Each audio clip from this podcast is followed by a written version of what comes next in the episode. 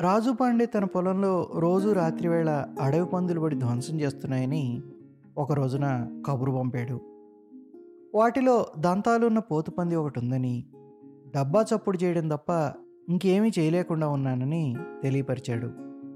కచేరీ దీనికేదో ప్రతిక్రియ చేయకపోతే పంటంతా అంతా అయిపోతుందట తుపాకీ పుచ్చుకొని నేనే మధ్యాహ్నం వేళ బయలుదేరాను. అతని ఇల్లు పొలము నాడ అడవిలో ఉన్నాయి. ఆ ప్రాంతంలో ఇంకా జనావాసం ఏర్పడలేదు.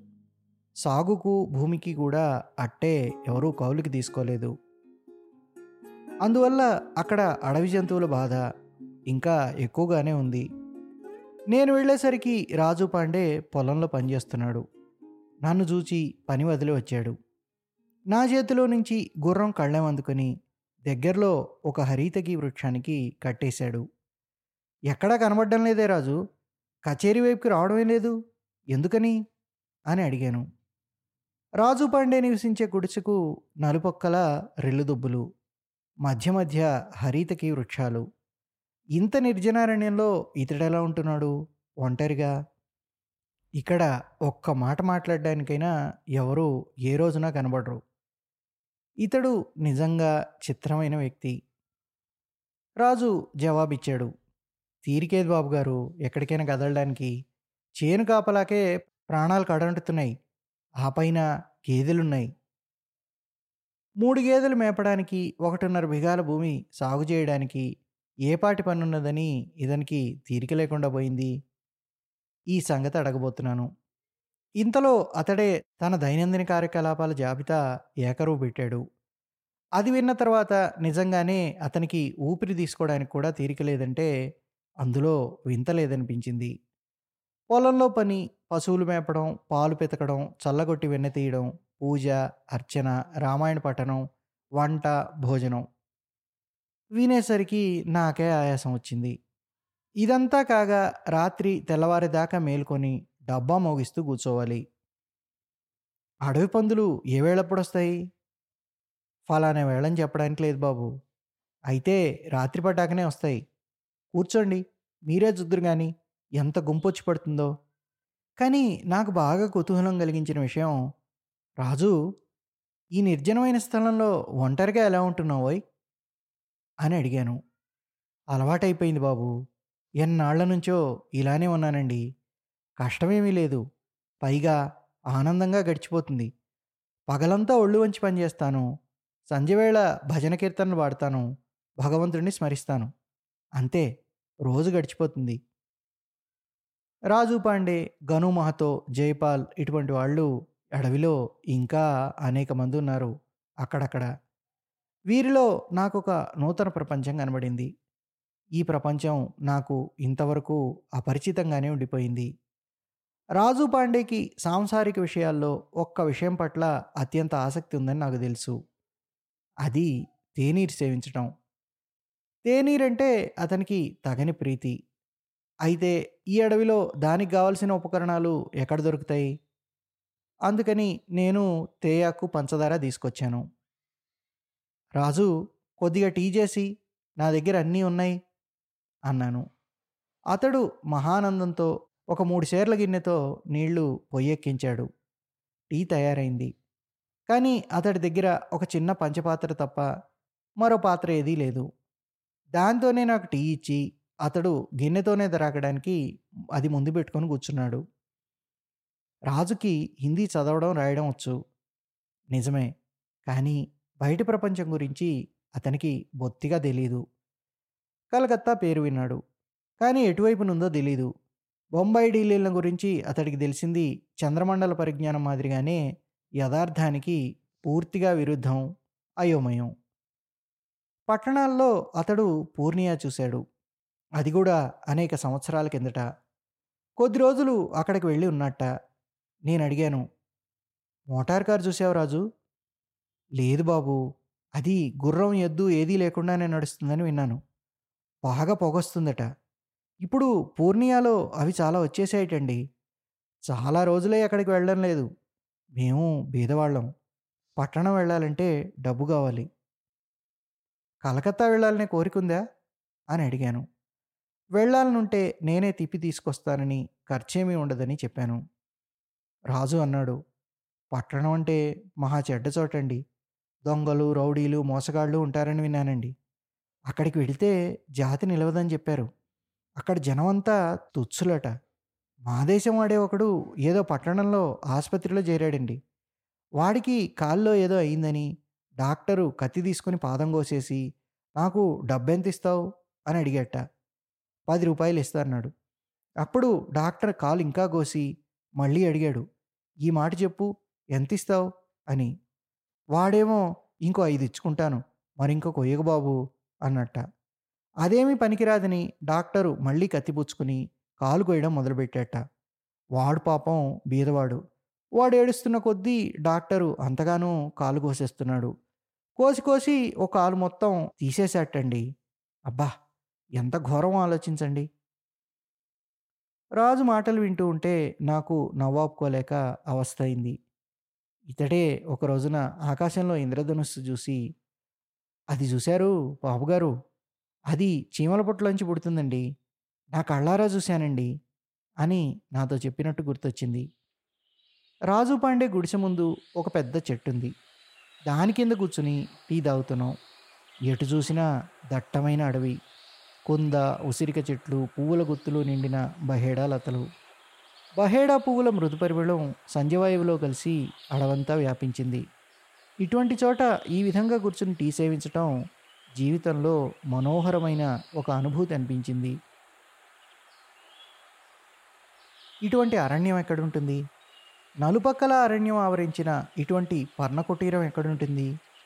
రాజు పాండే వంటి వ్యక్తి ఎక్కడుంటాడు?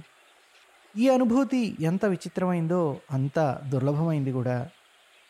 అయితే రాజు నీ భార్యను ఎందుకు తీసుకురావు? వంట గింట చేసుకునే ఇబ్బంది నీకు తప్పుతుందిగా?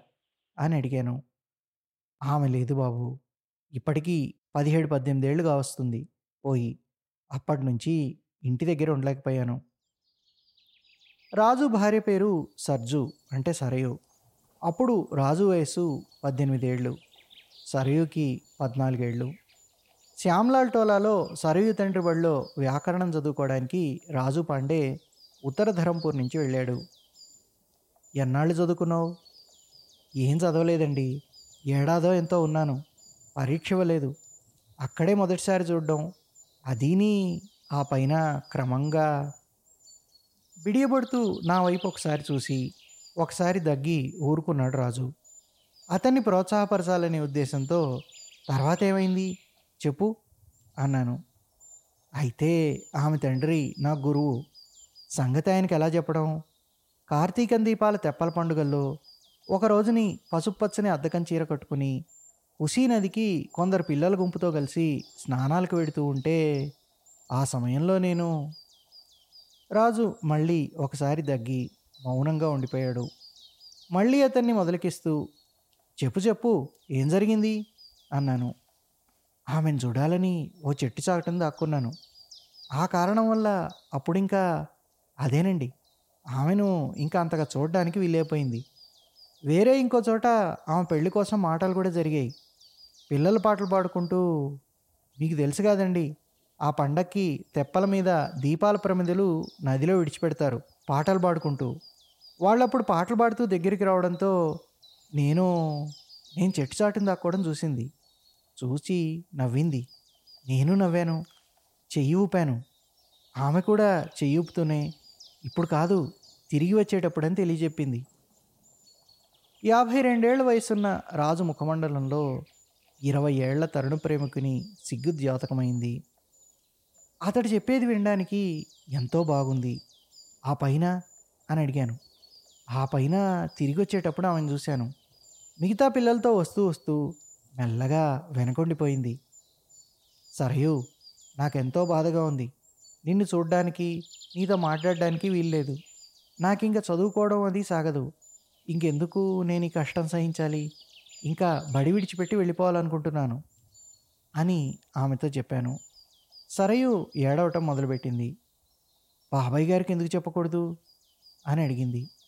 సరయు దుఃఖం చూసేసరికి నాకు మతిపోయినట్లయింది గురువుగారి దగ్గర ఎన్నడూ ఏది చెప్పలేని వాడిని ఒక రోజున సాహసం చేసి చెప్పేశాను. పెళ్ళికి ఆటంకమేమీ లేకపోయింది.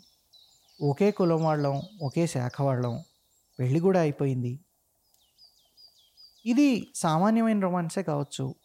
మహానగరం కోలాహలంలో కూర్చుని విన్నట్లయితే ఇది ఏదో మామూలు సంసారపక్షపు గ్రామీణ వివాహ విషయం మాత్రమే అనిపించవచ్చు ఏదో పసితనపు అనురాగం అని తోసివేయవచ్చు. కానీ ఇక్కడ ఈ కథలోని కొత్తదనం సౌందర్యం నన్ను ముగ్ధుడిని చేశాయి. ఇద్దరు స్త్రీ పురుషులు ఒకరికొకరు పొత్తు ఎలా సంపాదించుకున్నారో ఈ ఇతివృత్తం ఎంత రహస్యమైందో ఆ రోజున తెలిసొచ్చింది. టీ త్రాగడం పూర్తయ్యేసరికి పొద్దువాలింది. ఆకాశంలో పలుచని వెన్నెల ప్రాకనారంభించింది ఆ రోజు షష్ఠితిథో సప్తమో. తుపాకీ చేత అందుకున్నాను. నడురాజు చూద్దాం నీ పొలంలో అడవి పందులు ఎక్కడున్నాయో? పొలంలో ఒక పక్కగా పెద్ద పూతికి చెట్టు ఒకటి ఉంది ఆ చెట్టెక్కాలి బాబు అన్నాడు రాజు. ఇవాళ పొద్దున్న ఒక మంచి కట్టాను దీని మీద రెండు కొమ్మల మీదుగా. చూశాను. ఎక్కడం కష్టమే. చెట్టెక్కే అలవాటు చాలా కాలమై తప్పిపోయింది. పైగా చీకటి పడింది. కానీ రాజు ప్రోత్సాహం ఇచ్చాడు. ఏం కష్టం లేదు బాబు. గెడకర్రలు వేలాడదీశాను కొమ్మలు కూడా బాగా కిందుగానే ఉన్నాయి. చాలా సులువండి అన్నాడు. రాజు చేతికి తుపాకీ అందించి కొమ్మలు పట్టుకుని పైకెక్కి మంచం మీద కూర్చున్నాను. రాజు అవలీలగా ఎక్కేసి నా వెనుకనే వచ్చి కూర్చున్నాడు.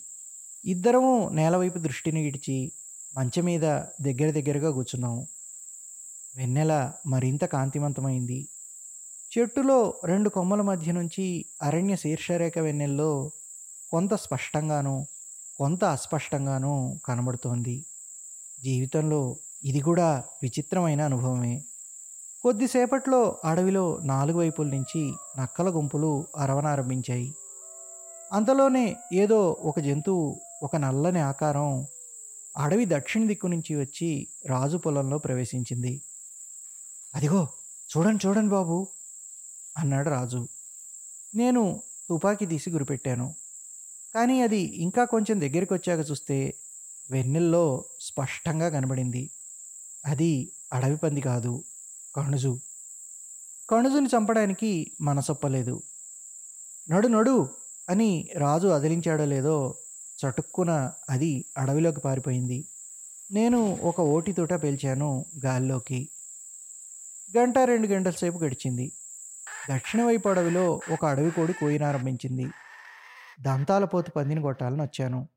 కానీ పందిపిల్లైనా మచ్చుకు కనబడలేదు. కణుజు వెనకాల ఓటితోట కాల్చడం పొరపాటైంది రాజు అన్నాడు దిగండి బాబు మళ్ళీ వంట అది చెయ్యాలి. ఎవరికి వంట? నేను కచేరీకి వెళ్ళిపోతాను. రాత్రి ఇంకా పది గంటలైనా కాలేదు. ఇక్కడ ఉండటానికి వీల్లేదు. రేపు పొద్దున్నే సర్వే క్యాంప్లో పనిచూడడానికి వెళ్ళాలి. భోజనం చేసి మరీ వెళ్ళండి బాబు. ఇంకా అట్టే ఆలస్యం అయితే నేను అడవిలో వెళ్ళడం మంచిది కాదు కూడా. వెంటనే బయలుదేరాలి. నువ్వేమీ అనుకోకు. గుర్రం ఎక్కేటప్పుడు అడిగాను. రాజు టీ తాగడానికి అప్పుడప్పుడు ఇక్కడికి వస్తే నీకేమీ ఇబ్బంది ఉండదుగా అదేం మాట బాబు? ఈ అడవిలో ఒంటరిగాడిని బీదవాడిని నా మీద అనురాగం కొద్దీ టీ పంచదార మీరే తెచ్చుకుని నాతో కూర్చుని తీసుకుంటున్నారు. మీరు ఆ మాటని నన్ను కించపరచకండి బాబు. ఆ సమయంలో రాజు ముఖం చూస్తే ఈ వయసులో కూడా చక్కగానే ఉన్నాడనిపించింది. యౌవనంలో మంచి రూపవంతుడై ఉండాలి. గురుకన్య సరయు సుందర యువకుడైన శిష్యుని చూసి ముగ్ధురాలై అనురక్తి వ్యక్తపరిచి ఉంటుంది అని తోచింది.